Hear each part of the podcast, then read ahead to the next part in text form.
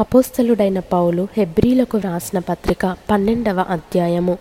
ఇంత గొప్ప సాక్షి సమూహము మేఘము వలె మనలను ఆవరించి ఉన్నందున మనము కూడా ప్రతి భారమును సులువుగా చిక్కులబెట్టు పాపమును విడిచిపెట్టి విశ్వాసమునకు కర్తయు దానిని కొనసాగించువాడునైన యేసువైపు చూచుచు మన ఎదుట ఉంచబడిన పందెములో ఓపికతో పరిగెత్తుదము. ఆయన తన ఎదుట ఉంచబడిన ఆనందము కొరకై అవమానమును నిర్లక్ష్యపెట్టి సిలువను సహించి దేవుని సింహాసనము యొక్క కుడిపార్శ్వమున ఆసీనుడై ఉన్నాడు మీరు అలసట పడకయు మీ ప్రాణములు విసుకకయు ఉండునట్లు పాపాత్ములు తనకు వ్యతిరేకముగా చేసిన తిరస్కారమంతయు ఓర్చుకొనిన ఆయనను తలంచుకొనుడి. మీరు పాపముతో పోరాడుటలో రక్తము కారునంతగా ఇంక దానిని ఎదిరింపలేదు. మరియు నా కుమారుడా ప్రభువు చేయు శిక్షను తృణీకరించకుము. ఆయన నిన్ను గద్దించినప్పుడు విసుకకుము ప్రభువు తాను ప్రేమించు వానిని శిక్షించి తాను స్వీకరించు ప్రతి కుమారుని దండించును. అని కుమారులతో సంభాషించినట్లు మీతో సంభాషించు ఆయన హెచ్చరికను మరచితిరి. శిక్షఫలము పొందుటకై మీరు సహించుచున్నారు. దేవుడు కుమారులనుగా మిమ్మును చూచుచున్నాడు. తండ్రి శిక్షింపని కుమారుడెవడు? కుమారులైన వారందరూ శిక్షలో పాలు పొందుచున్నారు. మీరు పొందని ఎడల దుర్బీజులే గాని కుమారులు కారు. మరియు శరీర సంబంధులైన తండ్రులు మనకు శిక్షకులై ఉండిరి. వారి అందు భయభక్తులు కలిగి ఉంటిమి. అట్లయితే ఆత్మలకు తండ్రి అయిన వానికి మరీ ఎక్కువగా లోబడి బ్రతుకవలెను కదా?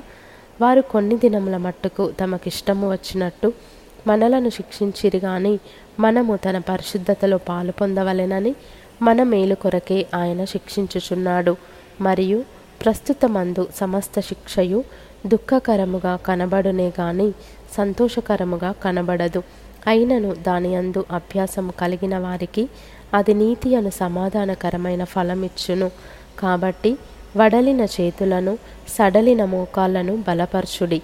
మరియు కుంటికాలు వెనకక బాగుపడు నిమిత్తము మీ పాదములకు మార్గములను సరాలము చేసుకొనుడి. అందరితో సమాధానమును పరిశుద్ధతయు కలిగియుండుటకు ప్రయత్నించుడి. పరిశుద్ధత లేకుండా ఎవడును ప్రభువును చూడడు. మీలో ఎవడైనను దేవుని కృపను పొందకుండా తప్పిపోవునేమో అనియు. చేదైన వేరు ఏదైనను మొలిచి కలవరపరచుట వలన అనేకులు అపవిత్రులైపోవుదురేమో అనియు. ఒక పూట కూటి కొరకు తన జ్యేష్ఠత్వపు హక్కును అమ్మివేసిన ఏషావు వంటి భ్రష్టుడైనను వ్యభిచారి అయినను ఉండునేమో అనియు జాగ్రత్తగా చూచుకొనుడి. ఏషావు ఆ తరువాత ఆశీర్వాదము పొందగోరి కన్నీళ్ళు విడుచుచు దానికోసరము శ్రద్ధతో వెదకినను మారుమనస్సు పొందని అవకాశము దొరకక విసర్జింపబడినని మీరెరుగుదురు. స్పృశించి తెలుసుకొనదగినట్టియు మండుచున్నట్టియు కొండకును అగ్నికిని కారు మేఘమునకును గాఢంధకారమునకును తుపానుకును భూరధ్వనికిని మాటల ధ్వనికిని మీరు వచ్చి ఉండలేదు. ఒక జంతువైనను ఆ కొండను తాకిన ఎడల రాళ్ళతో కొట్టబడవలెనని ఆజ్ఞాపించిన మాటకు వారు తాళలేక ఆ ధ్వని వినిన వారు మరి ఏ మాటయు తమతో చెప్పవలదని బతిమాలు కొనిరి.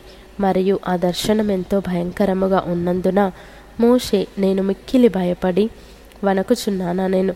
ఇప్పుడైతే సియోనను కొండకును జీవము గల దేవుని పట్టణమునకు అనగా పరలోకపు ఎరుషలేమునకును వేవేల కొలది దేవదూతల యొద్దకును పరలోకమందు వ్రాయబడి ఉన్న జ్యేష్ఠుల సంగమునకును వారి మహోత్సవమునకును అందరి న్యాయాధిపతి అయిన దేవుని యొద్దకును సంపూర్ణ సిద్ధి పొందిన నీతిమంతుల ఆత్మల యొద్దకును క్రొత్త నిబంధనకు మధ్యవర్తి అయిన యేసునొద్దకును హేబేలు కంటే మరి శ్రేష్టముగా పలుకు ప్రోక్షణ రక్తమునకును మీరు వచ్చియున్నారు. మీకు బుద్ధి చెప్పుచున్న వానిని నిరాకరింపకుండునట్లు చూచుకొనుడి. వారు భూమి మీద నుండి బుద్ధి చెప్పిన వానిని నిరాకరించినప్పుడు తప్పించుకొనకపోయిన ఎడల పరలోకము నుండి బుద్ధి చెప్పుచున్న వానిని విసర్జించు మనము తప్పించుకొనకపోవుట మరి నిశ్చయము గదా? అప్పుడు ఆయన శబ్దము భూమిని చలింపచేసెను గాని ఇప్పుడు నేను ఇంకొకసారి భూమిని మాత్రమే కాక ఆకాశమును కూడా కంపింపచేతును అని మాట ఇచ్చి ఉన్నాడు. ఇంకొకసారి అను మాట చెలింప చేయబడనివి నిలుకడగా ఉండు నిమిత్తము అవి సృష్టింపబడినవన్నట్టు చెలింపజేయబడినవి బొత్తిగా తీసివేయబడునని అర్థమిచ్చుచున్నది. అందువలన మనము నిశ్చలమైన రాజ్యమును పొంది దైవకృప కలిగి ఉందము ఆ కృప కలిగి వినయ భయభక్తులతో దేవునికి ప్రీతికరమైన సేవ చేయుదము. ఏలయనగా మన దేవుడు దహించు అగ్ని అయి ఉన్నాడు.